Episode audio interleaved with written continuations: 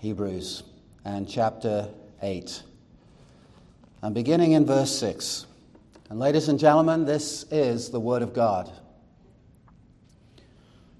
But as it is, Christ has obtained a ministry that is as much more excellent than the old as the covenant he mediates is better, since it is enacted on better promises. For if that first covenant had been faultless, there would have been no occasion to look for a second. For he finds fault with them when he says, Behold, the days are coming, declares the Lord, when I will establish a new covenant with the house of Israel and with the house of Judah, not like the covenant that I made with their fathers on the day when I took them by the hand to bring them out of the land of Egypt. For they did not continue in my covenant, and so I showed no concern for them, declares the Lord. For this is the covenant that I will make with the house of Israel after those days, declares the Lord. I will put my laws into their minds and write them on their hearts, and I will be their God, and they shall be my people. And they shall not teach each one his neighbor and each one his brother, saying, Know the Lord, for they shall all know me, from the least of them to the greatest. For I will be merciful toward their iniquities, and I will remember their sins no more. In speaking of a new covenant, he makes the first one obsolete. And what is becoming obsolete and growing old is ready to vanish away. Let's pray together. Lord, unveil your truth to us. We invite the Holy Spirit to help us in this. We are blind without the quickening work of the Holy Spirit giving us eyes to see. Help us in this and show us Christ, the Lord Jesus Christ. We ask in his name, amen. Please be seated. As we look at these verses, there's much for us to see. Christ has obtained, according to verse 6, a ministry that is as much more excellent than the old as the covenant he mediates is better, since it is enacted on better promises. The theme of Hebrews is Christ is better. All he has done is better. There's nothing to go back to. We have all that we need in Christ, even though, naturally speaking, this group of Hebrew Christians was a small group in comparison with the towns that they were in, in the cities that they dwelt in. And everything looked murky and bleak according to the natural realm, which is why there's such an emphasis on faith. Faith looks beyond what we can see to that which we cannot see. We walk by faith, not by sight, as 2 Corinthians 5, verse 7 says. Without faith, it is impossible to please him, for he who comes to God as Hebrews 11:6 says, must believe that he is and that he is a rewarder of those who diligently seek him. Moses endured as seeing him who is invisible, and these Hebrew Christians were encouraged to look beyond what they could see. And if they understood, because of the revelation of God's word, what was true, though they could not see it by their senses or feel it or have their senses just provoked by some experience. The Word of God was more real than any experience they could ever have, and that's why they could have confidence and boldness at the throne of grace. That's the theme. Christ is better, better than Moses, better than angels, better than anything you could think of. And if we understand who he is, we'll never be involved in anything less than Christianity as it revealed in the Old and the New Testament. Verse 7 says, For if that first covenant had been faultless, there would have been no occasion to look for a second. But as it is, there is a second. There is a second covenant. And verse 8 explains the reason why the first one was inadequate. For he, he being God, finds fault with them. We've already made this declaration. The problem was not the covenant, the problem was the people. Finding fault with them. The fault was never with God, never with His law. The law is good, the law is perfect, the law is holy. You read the book of Romans, and there we have the Apostle Paul affirming that. The law is good. The problem's not with the law. The heart of the problem is the problem of the heart. And so we might think as we read these words, for he finds fault with them, that the next phrase we read would be this finding fault with them, he no longer had anything to do with them. You're a problem. I'm out of here, God says. I'm going to look for a different group, different people. Of course, that's not what he said. Finding fault with them, we read when he says, what does he say? Behold, the days are coming, declares the Lord, when I'll establish a new covenant with the house of Israel and with the house of Judah. That's grace, ladies and gentlemen. Finding fault with them, them being the problem, not him. He does not say, I'm throwing you away. No, he says, I'm going to do something even more dramatic. I'm going to have a new covenant and enact it with you. How gracious this is. Grace upon grace. Grace, as we understand, is unmerited favor. Mercy is different. It can be distinguished from grace. Mercy is we don't get the punishment we deserve. We deserve death. We deserve to be put away in some spiritual prison forever. Mercy is that we don't get that. We don't get the justice we deserve. Grace is not only being let out of the death sentence and that being eradicated, but let out of the prison cell, but also to come to the temple palace and dine with the king. That's grace. Mercy is you get out of jail. Grace is you eat with the king. And we've been given grace and mercy in Jesus Christ. And we are invited to come to the throne of grace. Not just mercy, we need mercy, but mercy and grace. Grace is amazing. Someone should write a hymn called Amazing Grace. That's my advice. Maybe it's already been done. Mercy prevents just, uh, justice by the means of justice being meted out on the Son of God in our place. Justice was never banished. God didn't say, I'm not going to be just anymore. He is just and the justifier of the one who has faith in Jesus because his justice was meted out on the Son of God in our place. And that's the gospel. He died in our place. Praise the Lord. Can you say amen? Grace gives us a standing with God and access to God with all of that as a benefit, with all of its benefits of having direct access to God. We don't need three mediators or 18. We have the need of only one, and that's the message of Hebrews. He is our high priest. We have such a high priest. And that's how Hebrews chapter 8, verse 1 even begins. So, finding fault with them when he says, and now this is a quotation from Jeremiah chapter 31, verses 31 through 34. I want to point out that this is the longest quotation of the Old Covenant in the New. You don't get very far in the New Testament, in the Gospel of Matthew, where you come across verses from the Old Covenant. Uh, Matthew, may, uh, writing primarily to Jews, you'd understand that. He's quoting the Old Testament, what we call the Old Testament, the Hebrew Scriptures, to show that Jesus is the promised Messiah. He went here to fulfill this, he did that to fulfill this, and the this was the statements of prophecy in the Old Testament. But in Hebrews 8, we have the longest quotation of the Old Covenant in the New. Here's what it says at the beginning Behold, the days are coming, declares the Lord, when I'll establish a new covenant with the house of Israel and with the house of Judah. That's God's covenant people. Verse 9, not like the covenant that I made with their fathers. It's not like the old, it's better. You know, if something is better, it does what the old did, but does more. It does what the old did and more. If you have radio and all you had was radio, television is better because you get all of the benefits of radio and it's better because you can not only hear something, you can see and hear something.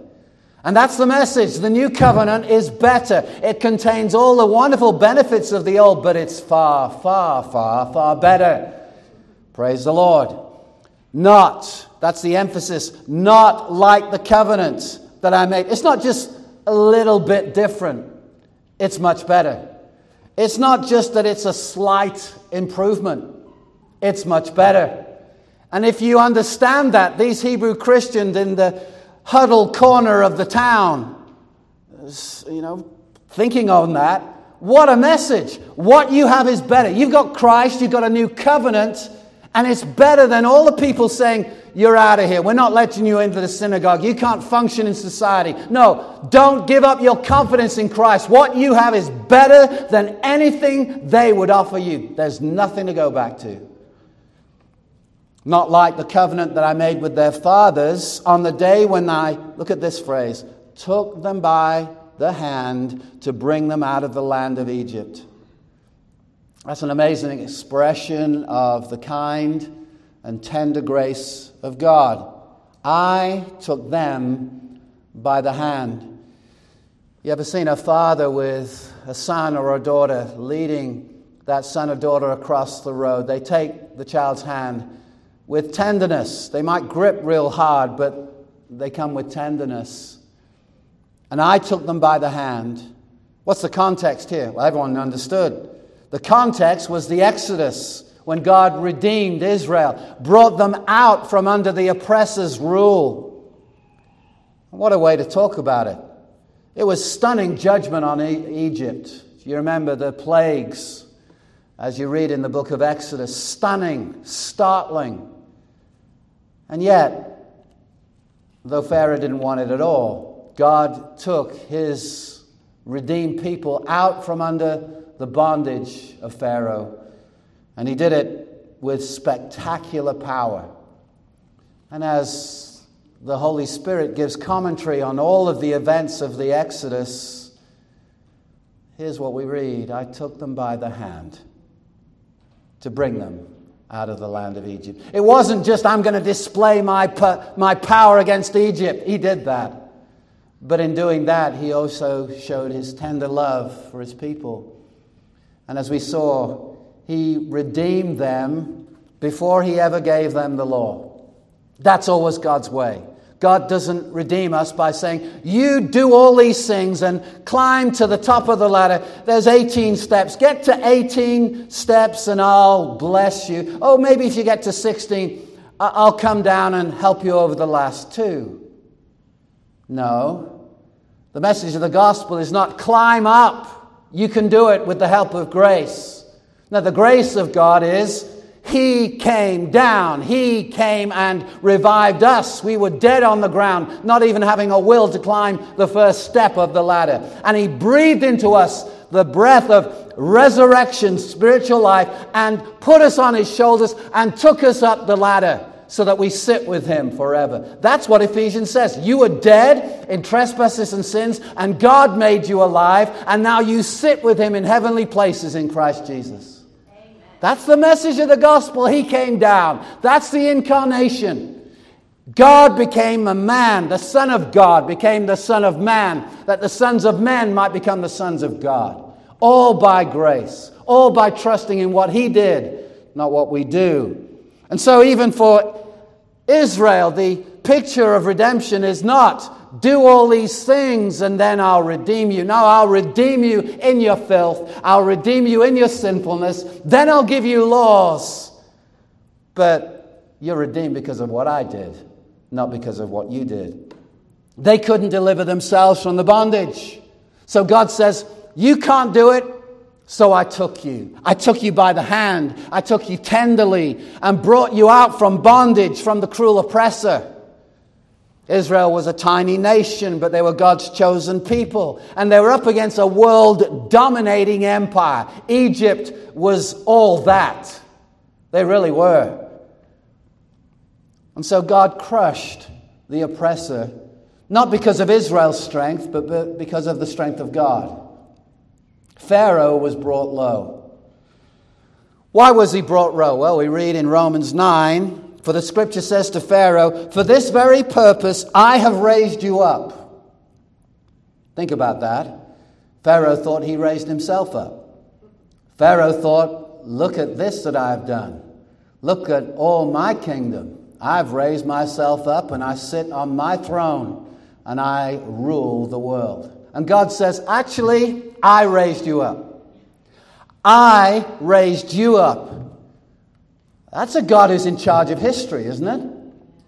A God who's in charge of history says, I can deal with Pharaoh. Not, I'm intimidated by Pharaoh. Look at all he's got. Have we got enough resources, angels? You know, uh, we've, got, we've got to turn the lights off just for a while to kind of pay the bills to get what we need to deal with Egypt right now. You know, there's not going to be any lights for a few weeks. We, we need to put all our resources into this overcoming of Pharaoh. No, no, no. He just says, uh, I made you, I raised you up but not so that you would have a miracle evangelistic ministry. Notice that? I raised you up so I could do you in in the, in the Red Sea so that my name would get glory. I'm not sure I like a God like that. I understand, unless you get a new heart, you'll love a different God other than the one in the Bible. The one in the Bible rules and reigns, His kingdom is forever. I, the Lord, scoff at the nations. You and I can be intimidated by the nations. God says that's just a drop in the, bu- in the bucket. You're the nations. That's well, that's what do you believe about free will? Well, think about all of the free will, so called, in all the nations. If two people have free will, that's enough to deal with. But all the will of all of those in all the nations, God says, drop in a bucket. That's a God who rules and reigns. Now, I believe we have wills that are real very, very, very real. But we won't love the God who is the true God unless God does something to change our hearts so that He change our, changes our want to. The God of the Bible rules and reigns. For the scripture says to Pharaoh, God speaking, for this very purpose, I'm quoting Romans 9:17, I have raised you up that I might show my power in you and that my name might be proclaimed in all the earth. You think you're on the throne so that Pharaoh's name would be heralded throughout the world? No, you got it wrong. I raised you up so that my name gets glory when I do you in in the Red Sea. Uh, well, certainly these sermons aren't boring. No, because the Bible's not boring. This is a God who rules, who plays for keeps. He's not just hoping Pharaoh will succumb to the wooing of the Holy Spirit. He knows ahead of time there's no way this guy's going to go with this, and I'm actually going to harden his heart so that he doesn't do what he should do. Oh, well, how do you understand hardening? There's two ways God can harden the heart. One is to inject fresh evil in someone's heart. He doesn't do that. Why? Because of the second way we can understand hardening. That's leaving someone to their own devices without grace. Without grace, we will say no to God always. The reason you might have said yes, if you have said yes, is because God has worked in your heart to give you the want to to say yes. See, we had stony hearts, not hearts that were in a little bit of trouble stone hearts. And what God does is He takes out the heart of stone, puts in a heart of flesh that beats to know Him, so that we hear the message and we want what we didn't want eight minutes before. People with stony hearts don't sign up for heart transplants. Think about that. If you've had a heart transplant, guess what? God put the appointment on His schedule. You never did. On March the 8th, 19 whatever, I was converted. Yeah, well, that was the, God, the day God says, I ain't taking this no more, you stony hearted man. You're going to have a new heart right now. Bam! And now I want what I didn't want before. And you choose willingly to repent and believe the wonderful good news. That's why, for your salvation, God doesn't get 98% of it and you get a little bit of glory because you had this submissive heart. No, you had a heart of stone, sweetheart. You had a heart of stone, and God gave you a new heart that will beat to know Him forever. That's why your salvation is secure. It's not dependent on you and your power and your ability to persevere. You will persevere because God gave you a new heart that wants Him forever. No Christian is a true Christian will want to have heaven if Jesus isn't there. Little girl was on a plane flight. The mother said to the little girl, As you look at the clouds and the blue sky, isn't this like heaven? And the little girl says, No, mommy, I can't see Jesus. And she was right. Heaven is heaven because Jesus will be there. There's something in all of us that says, I don't want heaven if all we get are eternal golf courses without paying a price or uh, rent free accommodation. We want to see Him. If there's an announcement, the Lord Jesus Christ is out for the next 8,000 years creating galaxies, but we've got some great entertainment for you. We'll say, This ain't what I signed up for. I want to see Him, and you will. We shall see Him as He is, the Bible says. Amen. Hallelujah. That's our hope. So, in this longest quotation of the Old in the New, God says, On the day when I took them by the hand to bring them out of the land of Egypt, so that the name of God might be hallowed, he crushed the oppressor, Pharaoh was brought low. This Exodus is a picture of sin and Satan, harsh and cruel oppressors. Israel was delivered, ransomed, redeemed out of the hand of the enemy. Let the redeemed of the Lord say so, the Bible says. Whom he has redeemed out of the hand of the enemy. Is that true of you? Have you understood? You've been redeemed. Not by your power, not by your will, not by the exercise of your will. John chapter 1, verse 12, uh, Romans chapter 9 makes it clear. It's not by the will of man. That's not the deciding factor, but of God.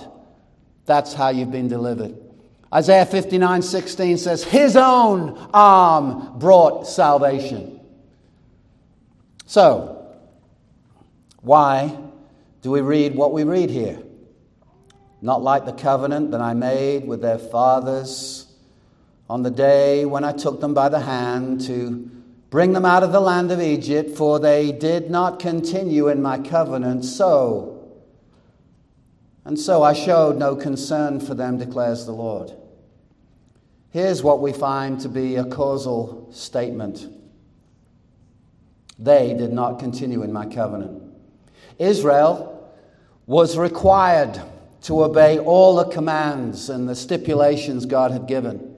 If you read the book of Exodus, chapter 19 through 24, inside chapter 20 are the Ten Commandments, but that's not all God gave.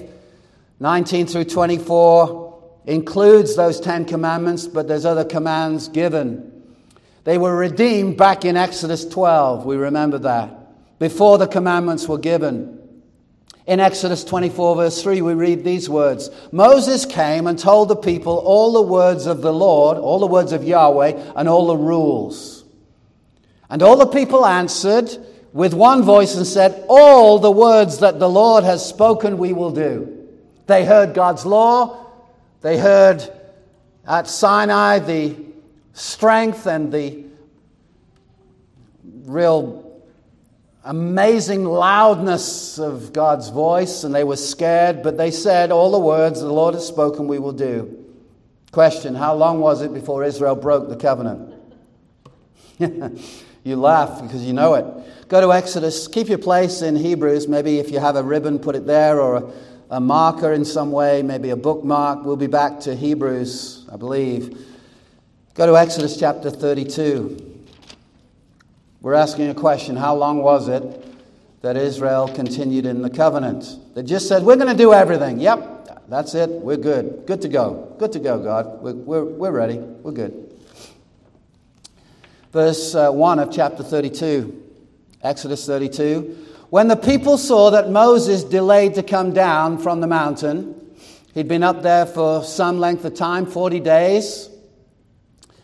The people gathered themselves together to Aaron and said to him, Up, make us gods who shall go before us. Um, wasn't there something about you shall have no other gods before me?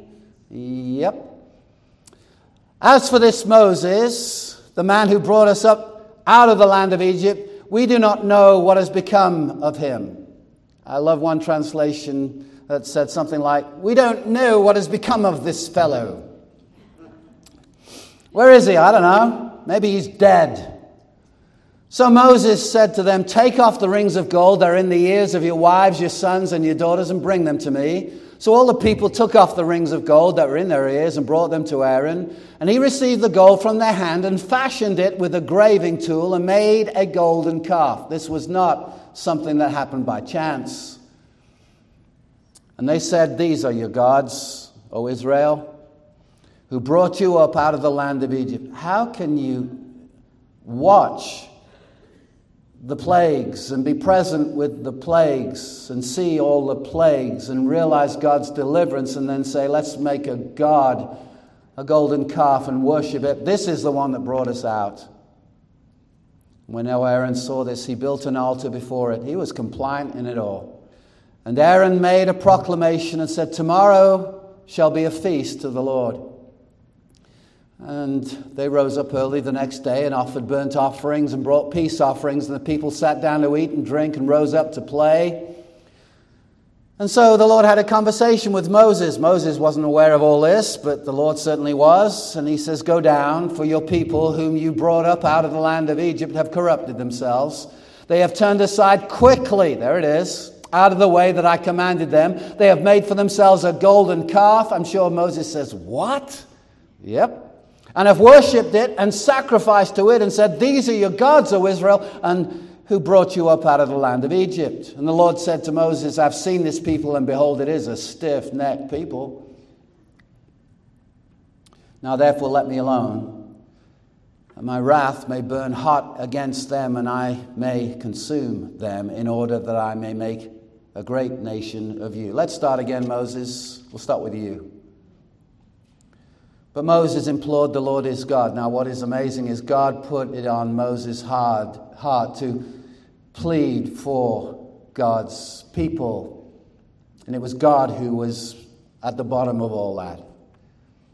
That's an encouragement to us. Lord, we've got estranged sons, estranged daughters, and it's God who lays that on your heart to pray prayers that He is going to answer. But Moses implored the Lord his God and said, Lord, O Lord, why does your wrath burn hot against your people whom you've brought out of the land of Egypt? And with great power you've done it, and with a mighty hand. Why should the, Is, uh, the Egyptians say, With evil intent did he bring them out to kill them in the mountains and to consume them from the face of the earth? Turn from your burning anger and relent from this disaster against your people. Remember covenant Remember Abraham, Isaac, and Israel, your servants, to whom you swore by your own self and said to them, I'll multiply your offspring as the stars of heaven, and all this land that I have promised I will give to your offspring, and they shall inherit it forever. And graciously, verse 14, and the Lord re- relented from the disaster that he had spoken of bringing on his people. It seemed that at different days of the week, God was going to wipe them out, the people of Israel, and Moses interceded. And at other times, Moses wanted them all dead also, and God says, No, I'm not going to do it. If they both agreed on the same day, it was all over. but God put it into the heart of Moses to mediate for the people. Look what he did, it's amazing. So, how long before Israel broke the covenant? Not long at all. Before Moses came down over that 40 day period. Let's read Jeremiah chapter 11 on to the right in your Bible. Go past Psalms and Proverbs, you'll see maybe Isaiah, then Jeremiah chapter 11. This is the Lord's commentary again.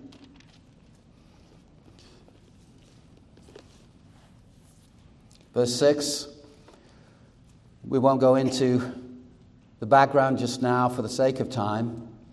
But verse 6 The Lord said to me, this is Jeremiah 11, verse 6 Proclaim all these words in the cities of Judah and in the streets of Jerusalem. Hear the words of this covenant and do them. For I solemnly warned your fathers that when I brought them up out of the land of Egypt, same exact phrase, warning them persistently, even to this day, saying, Obey my voice. What's involved here is this golden calf incident was not just a one time event, they were given to idolatry over and over and over and over again through the decades and the centuries. They had been this wandering, rebellious group.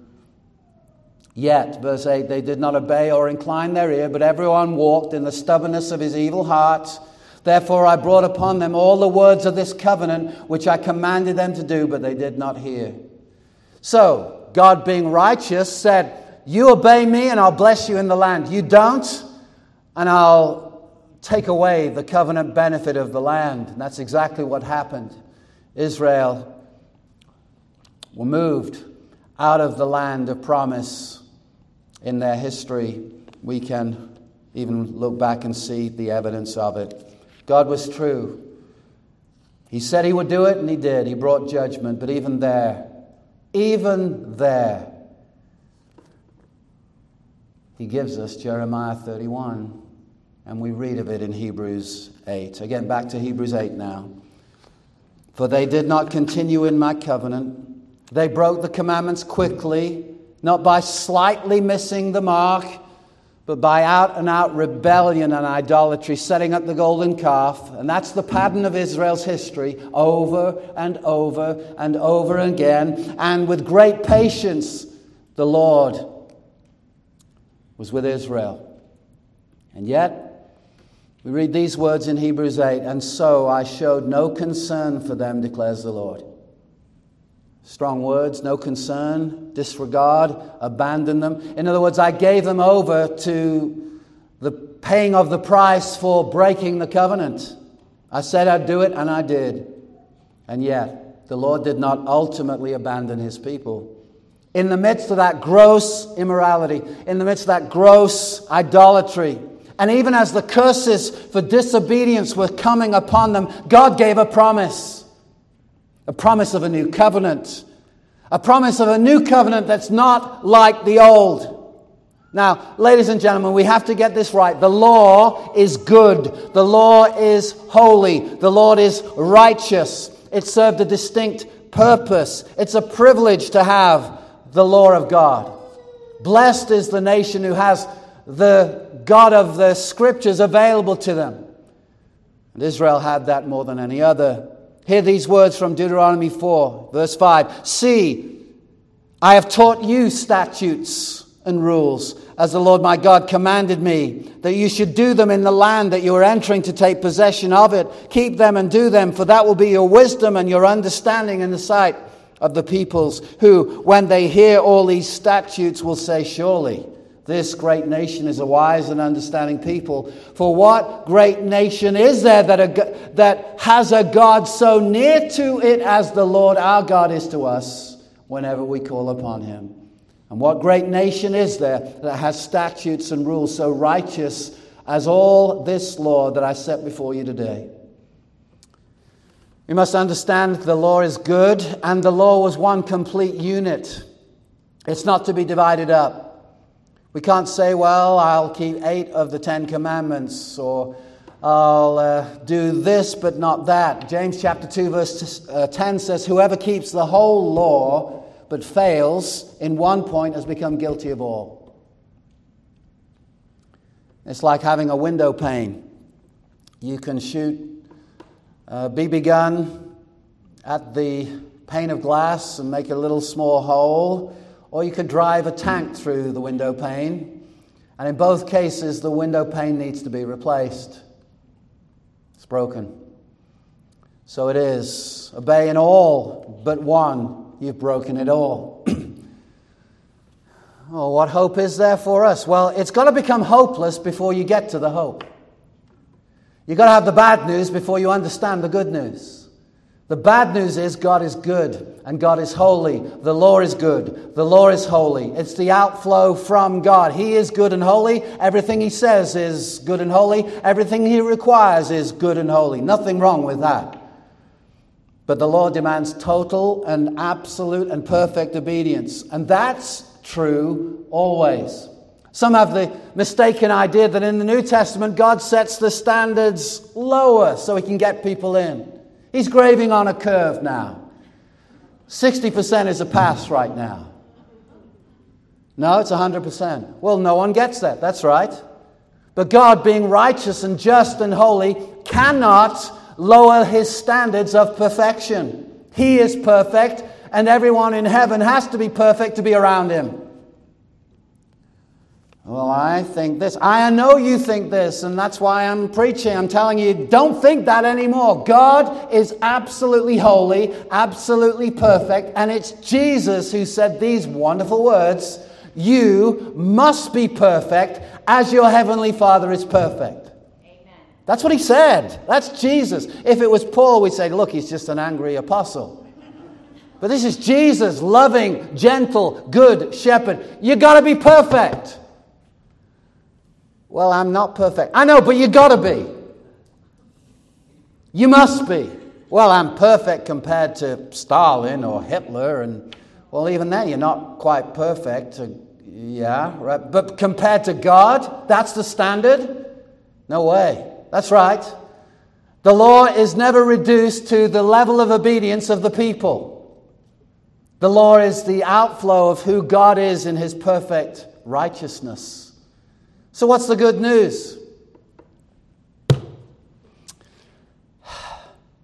Someone was perfect for you.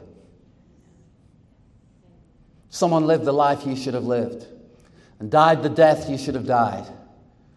We deserve death. The wages of sin is death, but the gift of God is eternal life in Jesus Christ our Lord. Romans 6 23.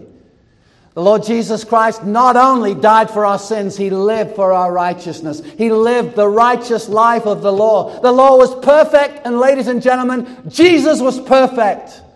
He is the perfect, unblemished Lamb. He never had to say sorry to any man or to his father. He always did what pleased him. What a righteous life. There on the cross,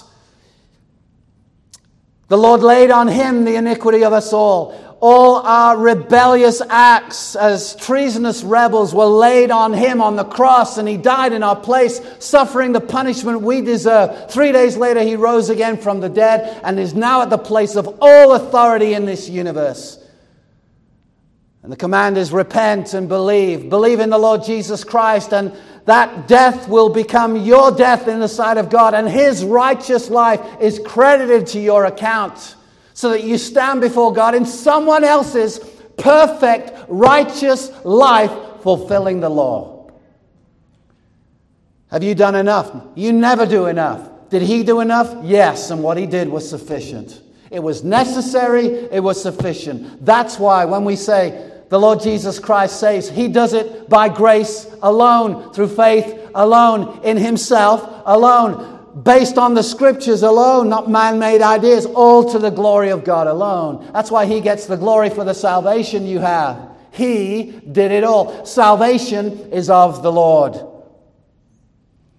So you've got to be perfect. That's a must, that's an imperative. Well, I don't think I can do that. I understand. Please recognize I couldn't do it. You couldn't do it. He did. He was perfect on our behalf.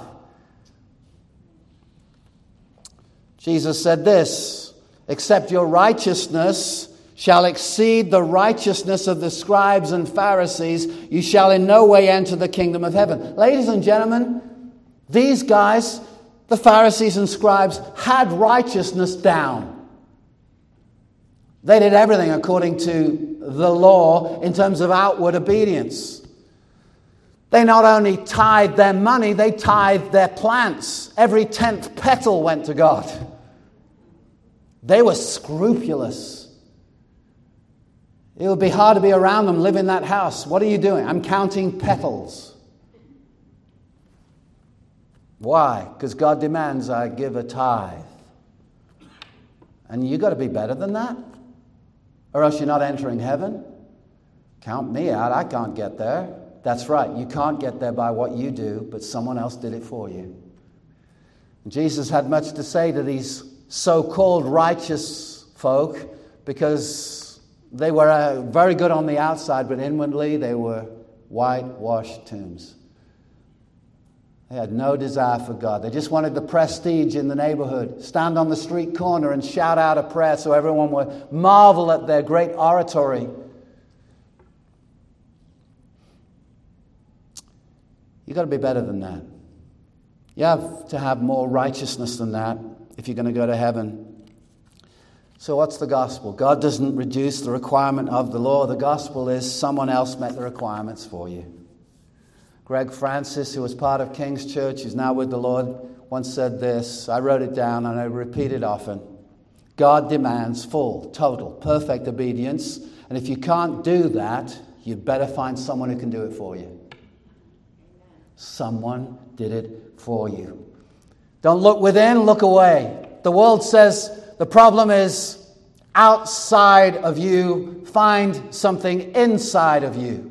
The gospel says the problem is inside of you, the solution is outside of you. Christ in his perfect life of obedience and his death and resurrection. That's the gospel. Look away. In the Old Testament, God brought the law, and with it brought sacrifices, which was a provision of grace for lawbreakers. And even under the law, there was forgiveness through the atonement. The law revealed sin and pointed to a Savior. And that should have brought about humility and repentance. The problem was not the law, but a people that did not have the law in their hearts.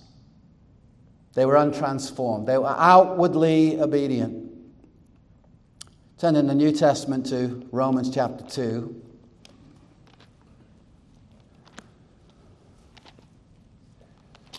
Paul writes things that many Jews then and now have a problem with.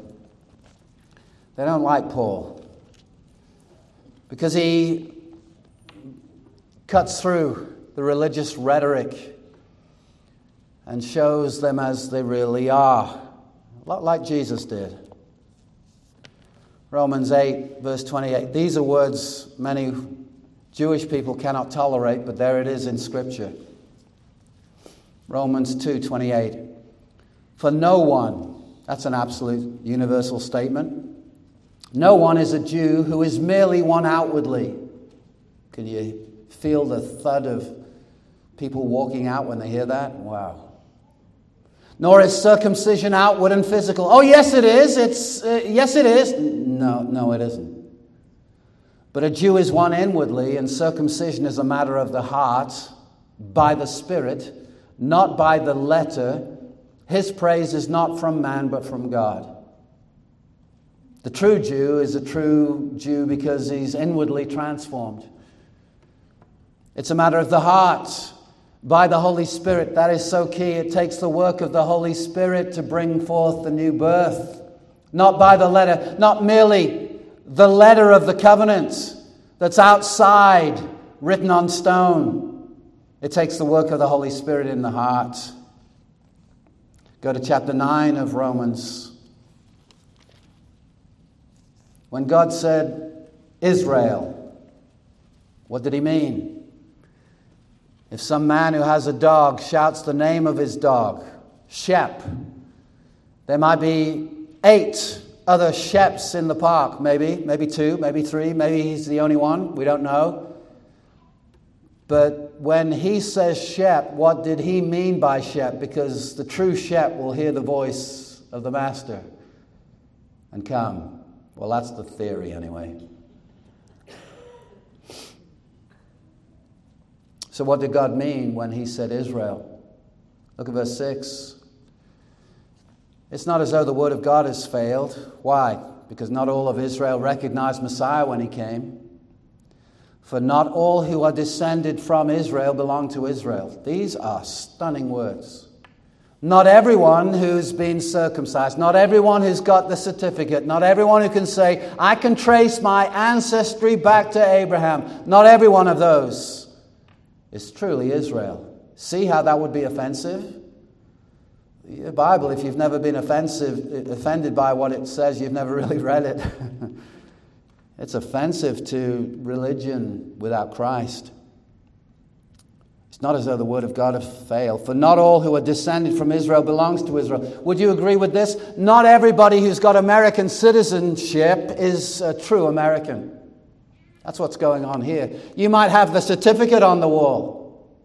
I got mine in February 2003, just celebrated 20 years as a citizen. But not everybody who's got the certificate is a true American, right? You might have been American by birth, I'm American by choice. Praise the Lord.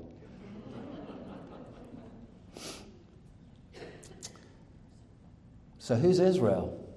Not everyone who's got the certificate on the wall, but those who have the work of the Holy Spirit writing God's law on their hearts. That's the true Jew. Deuteronomy 29 4, let me quote it. But to this day, the Lord has not given you a heart to understand, or eyes to see, or ears to hear. That's what it takes to be a true Jew. Not merely the presence of the law,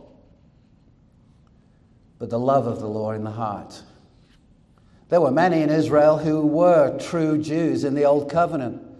The psalmist was able to say, Your, your word have I hidden my heart that I may not sin against you. Oh, how I love your law. That's the work of the Holy Spirit. But the Old Covenant was external, outside of them, not internal, and that was the problem.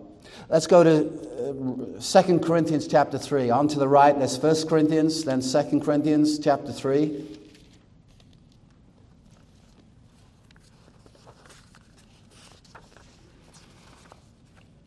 Look at verse 2. Paul writing to the Corinthian Christians, you, you yourselves are our letter of recommendation. This is 2 Corinthians 3, verse 2. Written on our hearts to be known and read by all. And you show that you are a letter from Christ delivered by us, written not with ink, but with the Spirit of the living God. It takes the Holy Spirit to bring about what we're discussing here.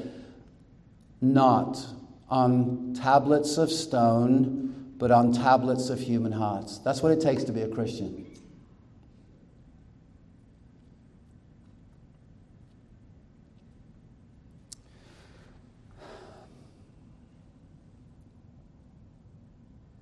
Verse 4 Such is the confidence that we have through Christ toward God, not that we are sufficient in ourselves to claim anything as coming from us but our sufficiency is from God, who has made us sufficient to be ministers of a new covenant. All right, let's prick up our ears. We're talking about the new covenant today.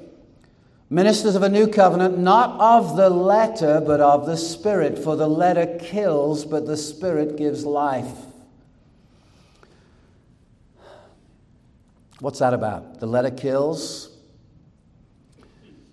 Some people have the idea that the Bible's a dead book till the Holy Spirit comes upon it. That is often the claim of charismatic Christians, and I was raised in that. It's false.